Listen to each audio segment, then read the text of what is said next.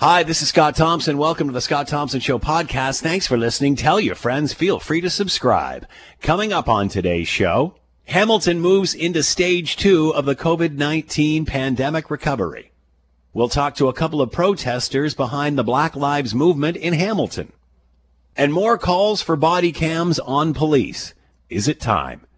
It's all coming up on the Scott Thompson Show podcast. Today on the Scott Thompson Show on 900 CHML. All right, uh, good news for uh, Hamilton, Halton, and the Niagara region. Pretty much everybody except Toronto, Peel, and Windsor. They have been uh, held at stage one. Uh, the rest will open up into stage two, including Hamilton, uh, coming up this Friday. Here's what the Premier had to say earlier on. This will mean more people going back to work at restaurants, bars, beauty salons, shopping malls and many other businesses, big and small, in those regions. All right, let's bring in Dr. Ahmad Khalid. He is a health policy expert and has been our, one of our go-to guys here on uh, as we go through 14 weeks of uh, a COVID-19 pandemic. Uh, and as always, uh, Doctor, great to have you on. Hope you're doing well. Same to you, Scott. Thank you. I can't believe it's been 14 weeks. I know, I, and the only the only way I've kept track is that I've really been writing it down, and I still have I have one set of notes, one page of notes from every single day, and they're still sitting on my desk uh, desk next to me, and I go back to them uh, for reference often. And the good news is, when I go back for reference today, uh, 181 new cases. I believe that is the lowest uh, since way back when in March. Your thoughts of where we are? Yeah, so exactly that. For the second day in a row and the third time in the past four days, there's been now fewer than 200 new cases of COVID-19 in Ontario, uh, which is great. This is the lowest day over day increase since last uh, late March. So uh, this is fantastic news for all of us following this closely and for everybody affected by COVID-19 and or scared of COVID-19, rightly so. So we're on the right track. It just we're reopening things uh, across the province, except in uh, parts of the GTA, given the higher numbers there uh, and that will take some time and patience with those regions that still haven't reopened is needed. But I think we're definitely on the right track. How concerned are you, Doctor, of people that are within still those restricted areas, uh, Toronto, Peel, Windsor, going outside their restricted areas? I mean, some reporters have commented on that. Obviously, the majority of people aren't going to do that. But are you concerned about that? That's always been one of our concerns, Scott, about the regional reopening of policies. And what I mean by that is that for a long time, there's been this push to sort of have policy specific to the region. So that we're not locking down all parts of the province, but rather only areas that have hotspots of COVID-19. And what we've always said about that is that there's a concern that people from less uh, COVID-19 case uh, regions will go to those areas and bring the, the, the virus there. Uh, the concern is still there. I don't think it's as, as, as uh, simple as we make it sound that people are going to hop in their car and rush to the closest region. We have to remember that most of the public transport has actually been reduced so there is still a difficulty in transport, so people going to one place to another. And I think people do, for the for the most part, understand that, that there is still a risk of getting COVID nineteen at this point. Uh, we just got to reiterate the messages of public health interventions are still of importance to follow. Uh, it seems that uh, we, we, we sort of uh, uh, take this in two week increments, almost waiting for the other shoe to drop. I remember uh, the May long weekend. People were wondering if two weeks after that we'd be we'd have an issue. the demonstrations and the marches going on, whether that would translate into something. Where we are, how concerned are you of a second wave? I mean, we obviously can't take our foot off the gas here, but is it still always wait two weeks? Wait two weeks? I will find it exceptionally hard if you spoke to any infectious disease specialist or public health intervention specialist to say to you that we are in the clear. We will never be in the 100% clear until a vaccine or a treatment is in place. So I think that the fact that we were reporting on two week increments and the numbers will continue until that day happens. The difference is that as we progress further uh, with, with strict adherence to public health interventions, reopening and testing a healthcare system, all we're trying to do here is buy ourselves time uh, until that treatment or vaccine is in place. And the good news is that we're getting there. We've fast tracked those processes for both those things, and uh, it won't be exceptionally long before we actually see developments into those two fronts, but it will take some time. So we will continue reporting on COVID 19 for the foreseeable future. So obviously, we are seeing some very encouraging numbers now. We are starting to see things open up. Obviously, uh, does the fact that we are doing reasonably well now, whatever that means, does that say something about the second wave, or uh, two totally separate things? No, I think it does say something about the second wave. We still expect a second wave, regardless. I think that uh, as we open things more up, more, more and more people get out in the community because they feel safer. I mean, myself and my friends and my colleagues are still not 100% feeling safe to go out. So I could speak for myself here, Scott. I'm not rushing out to public events and, and social gatherings. On the contrary, I'm playing it very cautiously. So I think many people are still in that boat. And the point I'm trying to make here, Scott, is that as people like myself and others who are still playing it safe are taking their slow, uh, sweet time to get out there, once we do, all of us get out in the community, that's when we might see a second wave. So the answer is we don't know. It all depends on human behavior and how fast people get out there. Um, the fact that some areas uh, are still considered hotspots, uh, like Toronto, Peel, and Windsor, is that just simply a density issue? Is that, I mean, obviously Windsor, it could be a border issue, but is it just the, the large amount of people that, that are that live in those areas? It's also a, a matter of numbers, right? Like those areas have have reported higher number of COVID nineteen cases than we hoped for. It's also about who is getting affected in those areas. Is it our senior citizens or homeless population?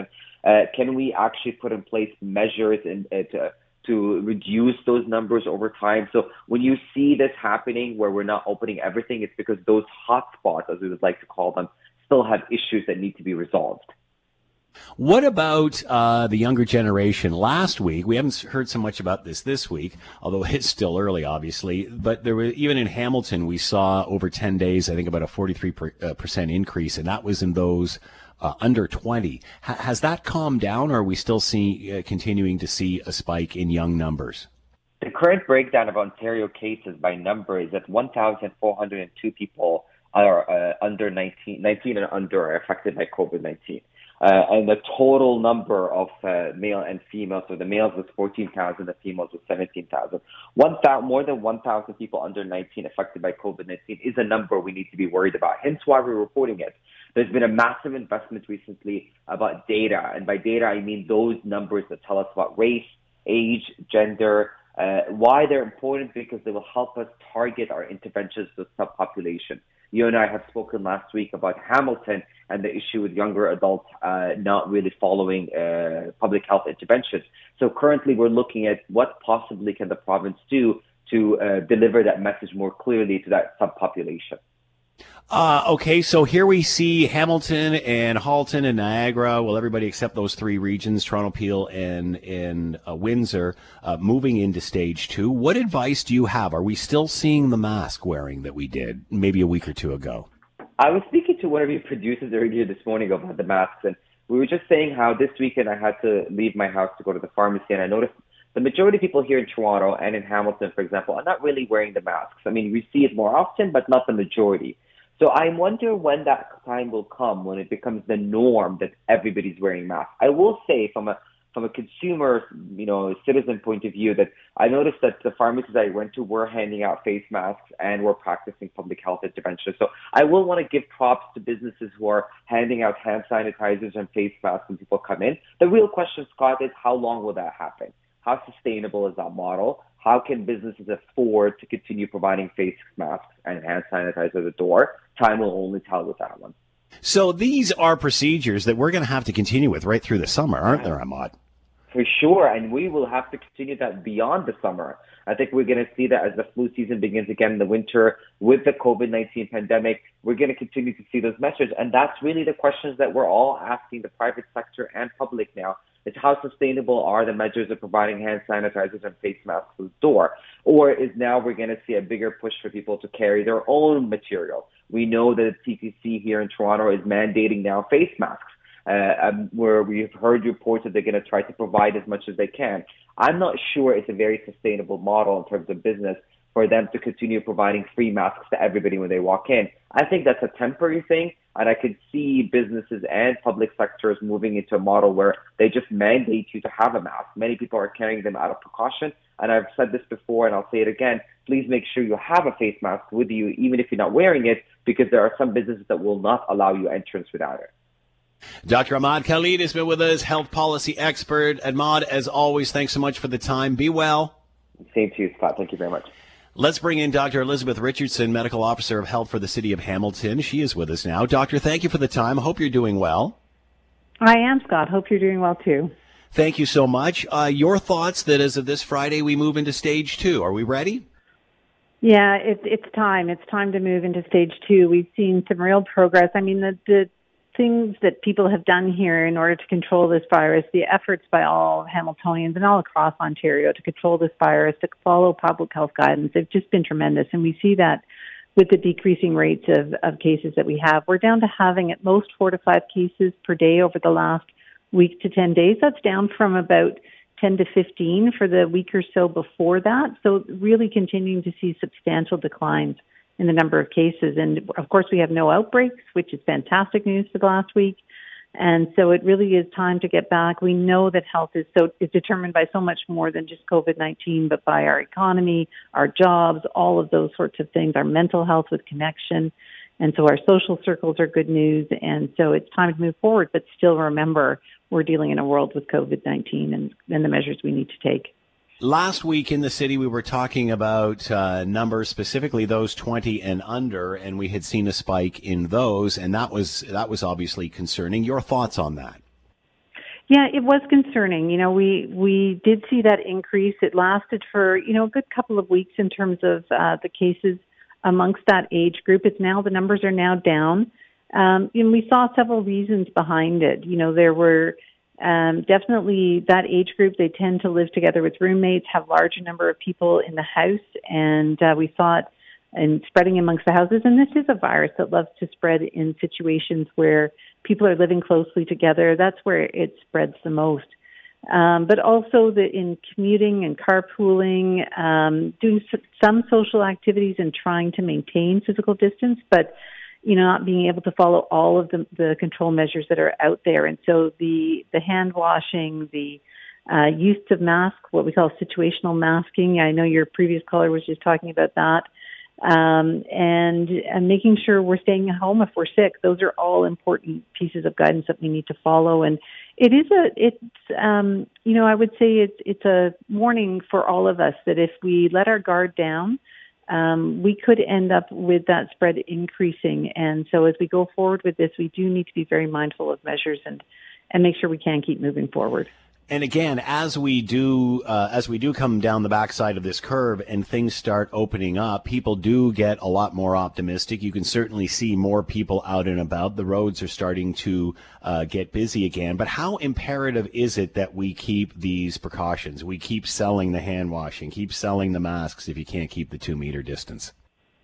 It is absolutely imperative. We've seen in situations in other countries where we, they've had increases in when they've gone too quickly. Um, for example, in South Korea, they opened up the nightclubs, and that's a situation where you've got lots of people end up close together. They're raising their voices to sing or to talk over music, and those are the kinds of circumstances where you get increased spread. So we need to pay attention to all those things that can help keep the risk low. It's summertime, which is fabulous because then we can be outside. There's greater ventilation. The sunlight does kill the virus. Um, you know, but continuing to do the, the physical distancing, maintaining to our social circles so that we can let down our guard with a few close people, um, staying home if you're sick, all those things will continue to be critical. And it has to be a new way that we live rather than thinking that we're going to get past this to something else. It really does need to stay with us, um, really become part of what we do every day. Are we really going to learn anything about a second wave, doctor, until we're actually in it? I mean, can we, you know, I was mentioning with our last guest, we're doing so well now. Does that mean the second wave will be lighter? But we really don't know what the fall will bring, do we? No, we don't know. And we continue to learn from other countries and their experience. And some of them have had great experience. You look at New Zealand and what they've managed to do um, what we see in, in South Korea, what we see in other parts of the world, and, and we're trying to emulate that. You know, a lot of the work the provincial government done, has done in developing apps that can help with contact tracing. They've, you know, we're working very hard at getting uh, cases contacted within 24 hours as well as their contacts. We really, you know, want to see people getting tested within 24 hours of onset of symptoms. So there is so much that's going on as part of the spread that we really, again, want to prevent a second wave, and we'll continue to learn from others. But we do wonder as influenza comes into play, what will that mean for us? Um, you know, as people either we can't tell influenza from coronavirus at the beginning, and the, but the measures are very simple, are very similar, I should say. But then also, is there anything that would happen if we have both of those things going on together? So we'll continue to learn and watch, and and um, in many ways, we'll know uh, when we get there. Okay, so now Hamilton entering stage two as of this Friday. Um, is it just common sense to expect a spike in a couple of weeks? There's always that 14 day window there. Well, there is, uh, of course, that 14 day window. And as the, the minister has pointed out in the fa- past, as a province, we have seen some of those spikes. Uh, we've been fortunate here in Hamilton not to really see spikes that relate to spe- specific events. It has, you know, as we saw with this one amongst the uh, the 20 year olds, there's been some that seem to be due to letting down of the guard or that sort of thing. Um, but really, I'm quite optimistic. You know, we've been in training for this for the last three or four months we are able to go out and do things outside and do things in safer ways. And, and I'm just so pleased with how the province has responded as a whole, our Hamiltonians in particular to this, that um, just want them to keep being mindful of it, keep our businesses being mindful of it, of it as we go forward. And uh, I'm really hoping we don't see a spike. All right, so Hamilton heading into the second stage as of this Friday. What advice do you have for Hamiltonians at this time? Because again, we're into week number 14 of this. Uh, from a physical health standpoint, we seem uh, to, to be uh, to be surviving this. What about the mental health aspect of this as we get towards the bottom of the curve? Well, the mental health aspect is is absolutely crucial. We aren't as humans meant to be physically distanced from those that we love. We aren't meant to be, you know, inside all the time and not seeing other people. And so that's why going forward, being able to carry out some activities and get outside is very important to be physically active is huge for our mental health as well. But now being able to go forward with our social circles and start to get back to that human contact with a small group of people. And so I think that's the piece is realizing that we need to go forward incrementally. We aren't going forward and just letting down the guard, but rather how can we add some things as we go that will really help us, help us feel healthier, help us connect to those that we're closest to. But let's take it a step at a time and uh, and uh, make sure that we stay safe as we go forward. And again, this is going to continue at least until well through the summer into the fall, isn't it?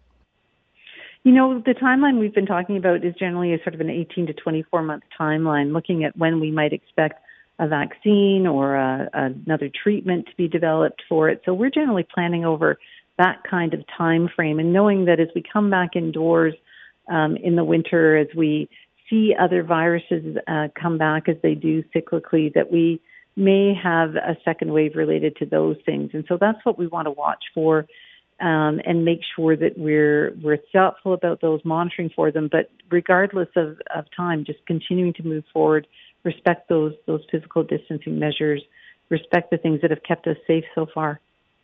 Dr. Elizabeth Richardson has been with us, medical officer of health for the city of Hamilton.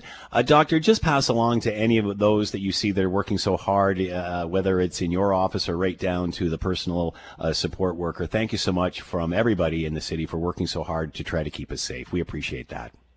Absolutely. Thanks, Scott. You're listening to the Scott Thompson Show podcast on 900 CHML. If we have to keep asking if there's systematic uh, violence or systematic racism in society, doesn't that mean that there is? I mean, think about that. If we have to keep asking over and over and over, our, uh, you know, how many times have we been asking this question since the the death of George Floyd? If you have to keep asking if it's raining, chances are it probably is. Otherwise, you'd be out in the sunshine enjoying yourself. Uh, it, it just seems to be a, a, bizarre discussion that we have over and over and over again. Is it different this time? Uh, this weekend, another Black Lives Matter protest started at Dundurn, ended at City Hall downtown. Jesse Kelly, one of the speakers at the event. Jesse Kelly is a local advocate, grandson of Ellison Kelly, Hamilton Ticat Hall of Famer, and is a local influencer in the jail and school systems in Hamilton. Jesse is with us now. Jesse, thanks for the time. Hope you're doing well. Doing very well, Scott. Thanks for having me on. I appreciate it. All right. First of all, talk about this weekend. How did things go? In your mind, uh, was this a success? Uh, yeah, it was uh, very successful, um, very peaceful, um, and that is something I think I'm most proud of. Um, the rallies, the protests, um, the ones that I've been a part of, they've been very peaceful, um, very loud. We are angry, but we are peaceful at the same time. So that was definitely a success. And I actually started um, at the one at Gore Park and marched with uh, with my brothers and sisters to City Hall and met up with Dundurn. There was actually two protests yesterday, so um, or over the weekend, I should say, in Hamilton. So, Jesse, is it different this time? Um, yeah, it is. I see. I see more change in the last three weeks than I have in the last ten years being um, a minority, a black adult in this country, in this world. Um, I think this time, not only are we united, we're united for good. Nothing um, is going to divide us this time around. Um, nothing is going to break us this time around. We're strong. Um, we're united. We're together now and forever now, I think. So why? Why do you think this is different? You know, I remember when this first happened and, and, and people were saying it's different, it's different. And I remember watching, you know, coverage of, of in the US of, of mass shootings and the same thing. It's different this time. It's yeah. different this time. And the same thing with the killing uh, of, of black men. So what, yeah. what's different this time? What, what do you think is going to change it? Why, why do you think this is resonating with us differently? I think, um, honestly, I think really there's there's been so many black men and women, um, Native men and women um, that have been killed, um, persecuted, oppressed um, because of how they look. I think what resonated with everyone was George Floyd. I think that was what is bringing us together and what has united us more than anything. Not to take anything away from anyone else, but I just think you can't dispute that video. And Scott, I'll be honest with you, I was able to watch the other videos of police brutality. I went to watch that video um, on a Friday morning. I heard him say, I can't breathe once. And I broke down and I just shut it off. I can't watch that one. I know what the outcome is. And like I said, there is no disputing that. Whether you're you're black, you're white, Hispanic, Latino, Asian, man, woman, gay, trans, that was murder. Everyone saw that. So, I mean, and that's the biggest difference. Um, the white community is now on our side. They're now on the side of minorities, and that is the biggest change that I see. Um, that is why we're going to get this done. We won't. We won't. We won't give up. We're going to get this done. Uh, I agree with you 100%. It was that eight minutes and 46 seconds that uh, that changed everything. Um, who is marching with you this time? Is it different there? Um, yeah, it is. I mean, one thing I am proud of about the the Black Lives Matter movement is it is truly for everyone. All lives matter to people like me, to people like you, Scott. But all lives don't matter to everyone. And that's exactly why we don't say all lives matter. That's exactly why we say Black Lives Matter.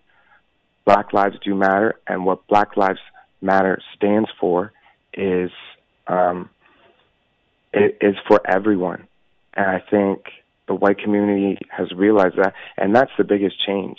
I see um, white men white women, white kids, they're now standing with us. They're protecting us. They're for us now. They're willing to change and admit themselves. Um, so I see a lot more people like that marching with us. I see a lot of young young youth, young kids. Um, it's crazy how we've talked about the millennial generation the last ten years because I saw a lot of millennials over this weekend, loud and proud. Um, and they're willing we're all willing to do the right thing for each other right now and that's the biggest change ego set aside um, selfishness is set aside and selflessness has come to the forefront of our community right now, our society, our world, and it's global. It's really global. That's another change. George Floyd, it's global. We're all marching together as one. Um, and you know, we got great leaders in our community. Um, Amani Williams, Niya Williams, they're the ones that are. We'll be on next, by the way. Oh, right on. Good. I'm glad. I'm glad to hear that. And uh, you know, we got uh, Michael St. John at Foreign Waves International. He's the one that's been organizing the uh, the Gore, Gore Park protests. And I'm a leader in this community, but these are my leaders. These are the people who I follow. Um, people like Dylan Ray Wolf and uh, Nathan Moore who also showed up. And that's another thing I'm so proud of. The black community is willing to let other people speak for their causes right now. Um, we are. That's united, a fascinating. That's a fast. That's a fascinating statement, Jesse. Um, uh, as a white middle-aged guy, um, uh, I'm coming to terms with why I'm feeling differently after George Floyd than I did before. Uh, I, I don't consider myself a racist person in any means, but obviously I didn't see what was going on. And I'm trying to explain my ignorance to myself right now and why it took us all watching that video uh, exactly. to, to finally change. And, and I think what I've learned is – you know, as a guy my age, I'm I'm of the thinking that you know I you know I, am first generation Canadian. My my mother came here uh, you know at a young age and started out working in a factory and gave us all the opportunity. And my thought always was, well, everybody's got that opportunity, and they do to an extent. But what happens once they're as qualified as I am, and we both go to the door and knock on it? That's where the injustice is. That's where the white privilege is. And uh, I, I, wish I could capsulize it in such a way to make others in my community uh, see this. But um, to me, this has really made a difference. Uh, why is it important for white people to speak up? I think it's very important um, for white people to speak up. First of all, I'm I I identify as a, a black person, but I identify as Jesse Kelly first, and my mother's white, and I am so proud of that. Um, she raised a strong black man. She was a big part of that. She was the one who brought me to the black side of my family for Christmases, dinners, birthdays, etc. They call her auntie. Um, but uh, I mean, to be to be to be white and privileged and to be able to speak, it's like I said, you're the reason why Scott, this is going to get done at the end of the day. We didn't have a white community on our side. And now, not only are they on the black side, they're on the side for all minorities. I want to get rid of all derogatory terms. I want to get rid of all systemic racism. And it is systemic because, you know, my first instance with racism, it wasn't at home. It wasn't from family. It was at school at a very young age. And to say that I've had thousands of those instances would be an understatement because it's been my life for 28 years. And it is for every minority, every person of color, every black person. So it is important for, you know, and that is the biggest change I see, or one of them, anyways, is white ignorance is also going out the window. White ego is also going out the window. And I'm very, very appreciative of those things. Why do you find society well, and, and maybe this is I, I'm I'm sure it is changing. I mean, you're you're talking about that now, but it seemed after the death of George Floyd, everyone was asking, is there systemic racism in society? Eh, why do we have to keep asking that? And the fact that we do doesn't that say that there is? Yeah, and you know what? It, it is it is systemic racism, and it's not necessarily words, but it is it is action and it is ignorance it is the fact that we have to ask for um, our curriculum and our education system to be changed. We want to be educated about Native culture. We want to be educated about um, Black culture. You know, I mean, to to ignore it, I think, is just is is the wrong wrong thing to do. Um, it's it's not a, it's it's not addressing a problem, and um, like you said, if we have to keep asking the question, that is evidence in it in itself that it that it is systemic. Um, And like I said, it's not just words, it's action or inaction. That's what we're talking about. That's what we want uh, rectified and fixed. What do you say? We've only got a few seconds left. What do you say to those that are having a problem understanding this this movement? Um, all I can really say is just just try to understand us. It comes from a place of love, and Black Lives Matter. That movement, I'm proud to be a part of, and it stands for all lives. And we want to get to the place where we can say all lives matter Right now, all lives don't matter to everybody. That's why I'll never say that till till till this happens, and we will get this done. We will. Jesse Kelly's been with us, local advocate, grandson of Ellison Kelly, Hamilton Ticat Hall of Famer, a local influencer in the jail and school systems within the city. Uh, Jesse, thanks so much for the time. Thanks for the understanding. Keep moving forward, and uh, any way we can help spread the word, let us know. Thank you, Scott. Thank you for using your platform. I appreciate it so much. Well, let's continue with this discussion on uh, the Black Lives Matter uh, um, um, demonstration that was over the uh, course of the weekend in various places uh, around the world, including Hamilton. Let's bring in Amani and Niya Williams, who are part of this. Uh, Amani and Niya, thank you so much for taking the time. Much appreciated. Hope you're doing well. Thank you. Thank Hello. you so much for Thank us. you so much. And I'll let you guys figure out which one wants to answer which question. But your thoughts on how the weekend went? Is it did it feel different this time? Um, honestly, it felt amazing. Um, I did get the same energy from the other rallies, but the difference I thought was the education, and people stepped away and personally told me that, you know, thank you so much. I finally understand why it's so important to be out here and use our voices and how we can genuinely be an ally. Um, so that was the main difference, I believe, for our rally that we definitely focused on educating everyone and, and making them know um, exactly how we're feeling in the black community. I just had Jesse Kelly on and asked him the same question. Why is it different this time? What? Why do you think people are viewing this differently now? Yeah. Um, Niya, do you want to answer that one? Uh, you can go ahead, Ronnie. Okay. Um, so why I think they're they're they're viewing it differently is because at least in my own opinion, and I know Niya feels the same. Um, when we went to two different protests in um, Ontario, um, the energy was there. The voices um, were a little bit missing. I don't think people understood that um, walking down the street silently um, doesn't really make the impact that such a movement needs. Um, so we definitely made it very clear that everybody there needs to use their voices. Um, we in, invested in um, megaphones to make sure that you know even if you weren't there, you're hearing us. Um, we had an amazing team behind us that helped us out to rent two big speakers and a microphone, so everybody that spoke was heard. That was our main goal.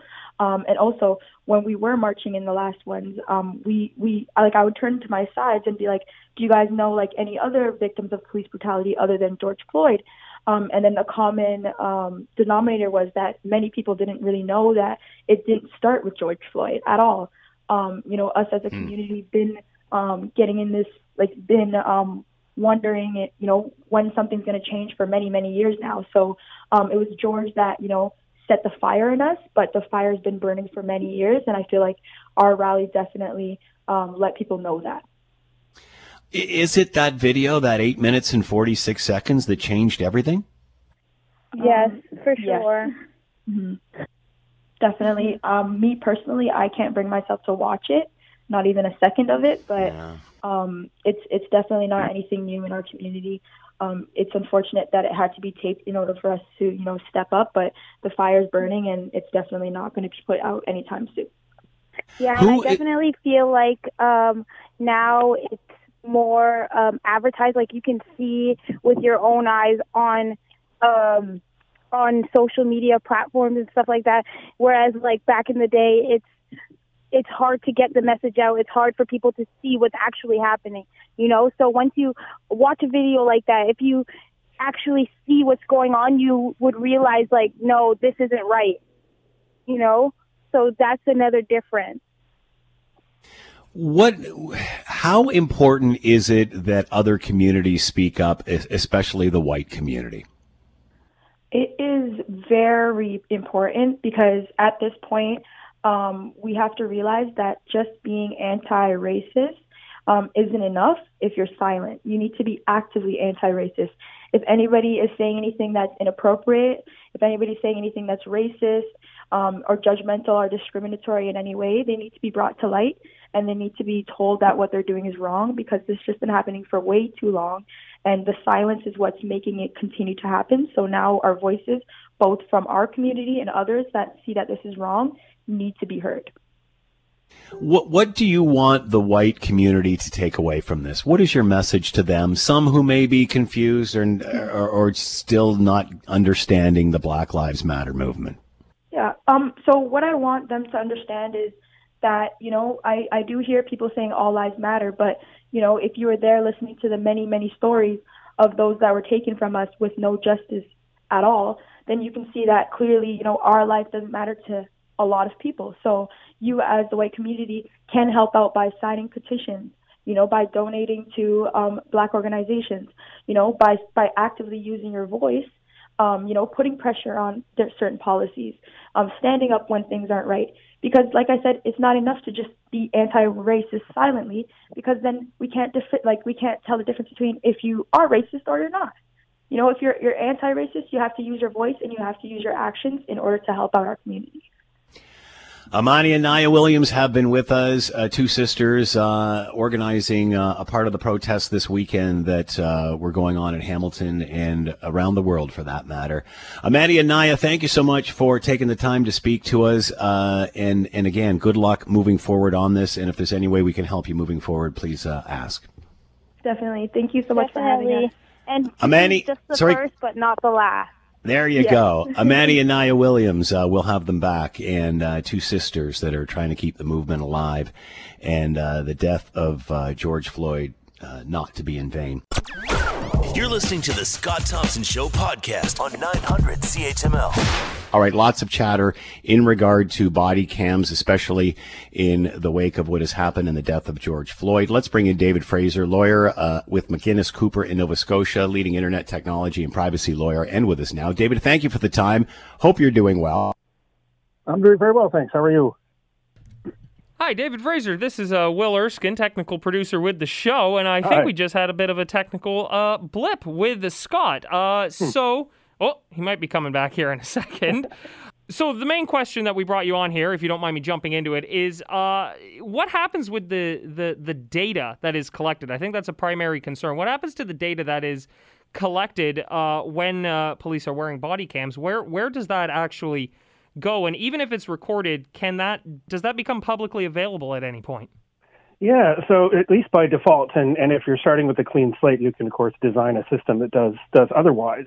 Uh, but the default on most of these systems is they, they go into a system that's kind of managed by a service provider. Um, so the company that, that sells and markets and distributes the, the body cams, some of them have a back end servers where all that information goes. In other cases, it goes more directly to the police agency, but by default, they would be records that are in the custody or control of the police agency um, and would become public records, not public in the sense that they are just kind of available to the public willy nilly, but public records like any other police record, uh, where so individuals would have a right of access to their own information. Defense lawyers, if there's relevant evidence related to an investigation, would have a right of access to that. Um, journalists might have a right of access to a significant amount. And we, we've certainly seen in the United States uh, police agencies in the U.S. that are very proactive about disclosing body cam footage by virtue of very broad and open uh, public access laws that uh, that allow these things to be uh, these things to be made available. I would expect that that Canadian police agencies are generally much more restrictive, and so uh, it would be less likely to see kind of body cam footage coming out quickly after an incident that's being investigated or that uh, or that uh, reporters are inquiring into. But certainly, they, they become a record of the of the law enforcement agency. Eventually. So if um if there uh, a recording, the the data that's being collected, the main thing I've heard that's a concern about body cams is that even though they record a certain amount, even though they uh, may come to trial eventually, or even come into the hands of journalists, they're they're still only recording a certain uh, perspective. And so, w- would they actually have, uh, in your opinion, a, a strong impact on a on a case, on an investigation, or does it ultimately uh, come down to there being too much wiggle room as far as the argument surrounding whatever the recorded data is? Uh, d- does it actually uh, make a, a substantial impact? Well, my own my own view on that would be that a recording is better than no recording. Uh, and in fact, a, a, properly positioned body cam actually should be giving you the perspective, the same point of view that the law enforcement officer has. And so, how useful or relevant that is is going to depend upon what you're investigating. So, we saw the incident in, in Toronto where the individual on the streetcar was uh, was shot by police, uh, and you really wanted to know in order to fully appreciate whether or not that was a legitimate action by the police to understand what did that officer see at that time, and that would have been the best perspective to do it.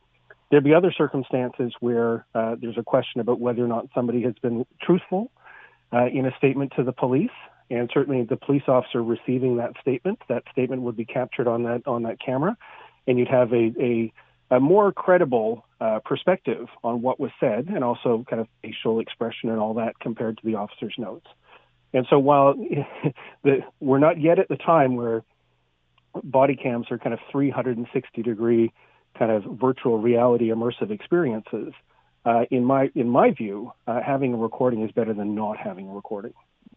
Uh, so, if there is a, a another firm, uh, a third party, they're the ones who are collecting the data. Would they be connected with SIU in the first place? Anyone who's going through the data, and for for that matter, uh, how do they manage the um, surveillance aspect of it? Like what what uh, what data becomes not available to police because it's just uh, random throughout the day but could count as uh, as uh, unwarranted surveillance? Well yeah and, and so certainly kind of any third party that's providing the service on behalf of the police kind of their their obligations would be set out uh, in the agreement related to the service and also according to according to law. And in just about every circumstance that I'm that I'm aware of the uh, they have to follow the instructions of the of the police agency. Even though they're a service provider, the records really are, for all intents and purposes, in the custody or control of the of the police agency. And so, in the same way that the SIU would have access to records related to any matters that they're investigating, they should have access to, to that. And obviously, the the contract should make that clear. But I've certainly I've seen other discussions and heard other discussions related to what are other measures that you want to put in place in order to prevent this from being turning a, a police officer into a, like a roving surveillance camera.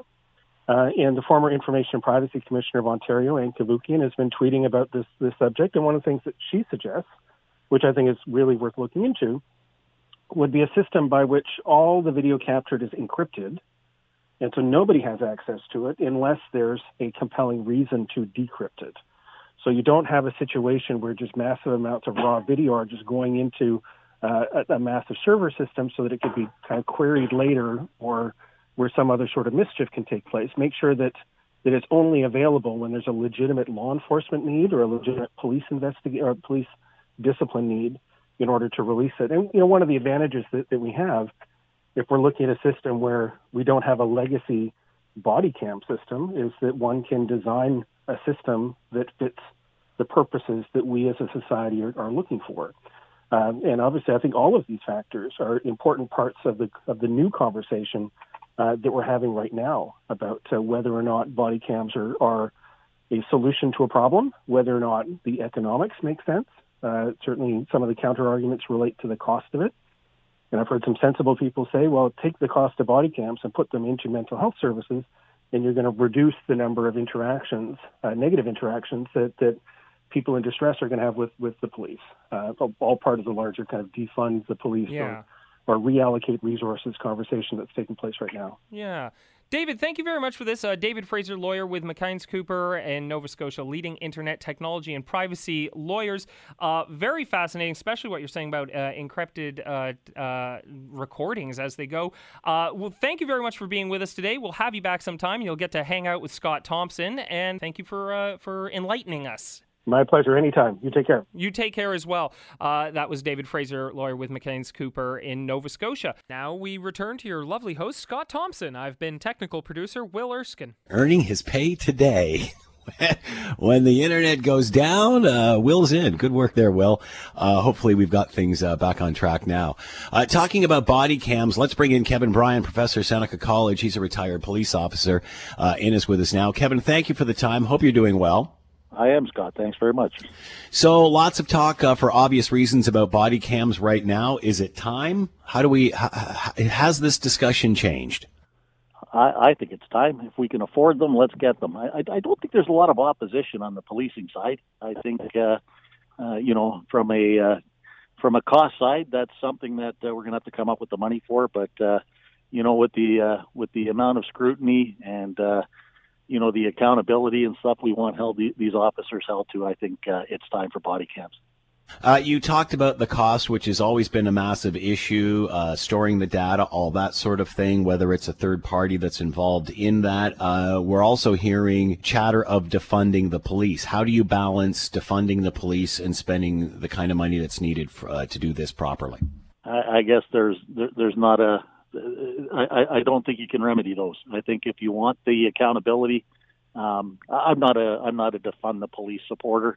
Um, I believe if you want to change the way some money spent and such, uh, you know that that can always be looked at. But I but I also believe it has been, you know, it, it has been already. Uh, you know, every, every year they try to, you know, limit the budget of the police. It's it's the biggest expense going, and uh, you know they they try and try and they, they do their best and come up with you know so, some measures, but uh, you know the um, do they really cut the budget at all? It never seems they do. So uh, I don't know if defunding the police is going to help. And, How and, can... and, go ahead? Sorry, I was just going to say that uh, scaling this with uh, wanting body cameras on on all officers, you know, you're going to have to spend the money for that. But I think it's money well spent. Um, uh, you, know, are we asking the police to do too much? Because the, the, I, am guessing some in the same groups that are saying to fund the police are saying they also need better mental, mental health training. They need more uh, training with hate to do with hate crimes, cybersecurity, terrorism, whatever. Are we putting too much on the shoulders of our police? Uh, you know what? The police, uh, you know, the police have uh, many many tools in their kit with with regards to training and and and getting you know really what you're dealing with is an issue when you get there. You're dealing with something, and often it's a mental health issue. Many many of our interactions that go bad with police and the public, uh, you know, are, are, are surrounding mental health issues. You know, so um, police are trained with regards to trying to de-escalate. But again, once you get to a scene, once you get to an incident, you know, number one, very often you don't know you're dealing with a mental health issue until you're actually on scene, so you don't have time to dispatch other units and such. Um, and, and another time, and say it's a dangerous situation. You don't want to send a mental health worker into a situation where he can't defend himself. They they also need the force that is required to uh, deal with the threat if something uh, goes awry, and and often it does.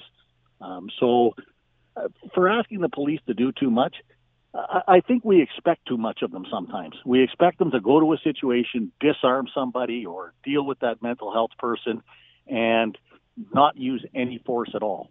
Um, and anytime there is any force used, you know, it, it, it can look ugly.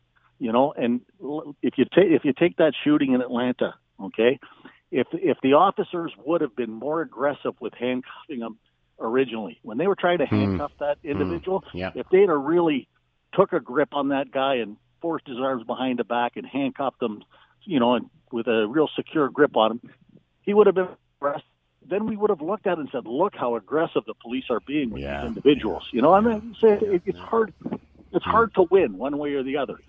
Kevin Bryan's been with us, professor Seneca College and a retired police officer. Thank you, Kevin. He says it is time for cameras. Scott Thompson Show, weekdays from noon to 3 on 900 CHML. This is the Scott Thompson Podcast, available on Apple Podcast and Google Podcast or wherever you get yours. And don't forget to subscribe, rate, and review so you don't miss a thing. I'm Scott Thompson, and thanks for listening.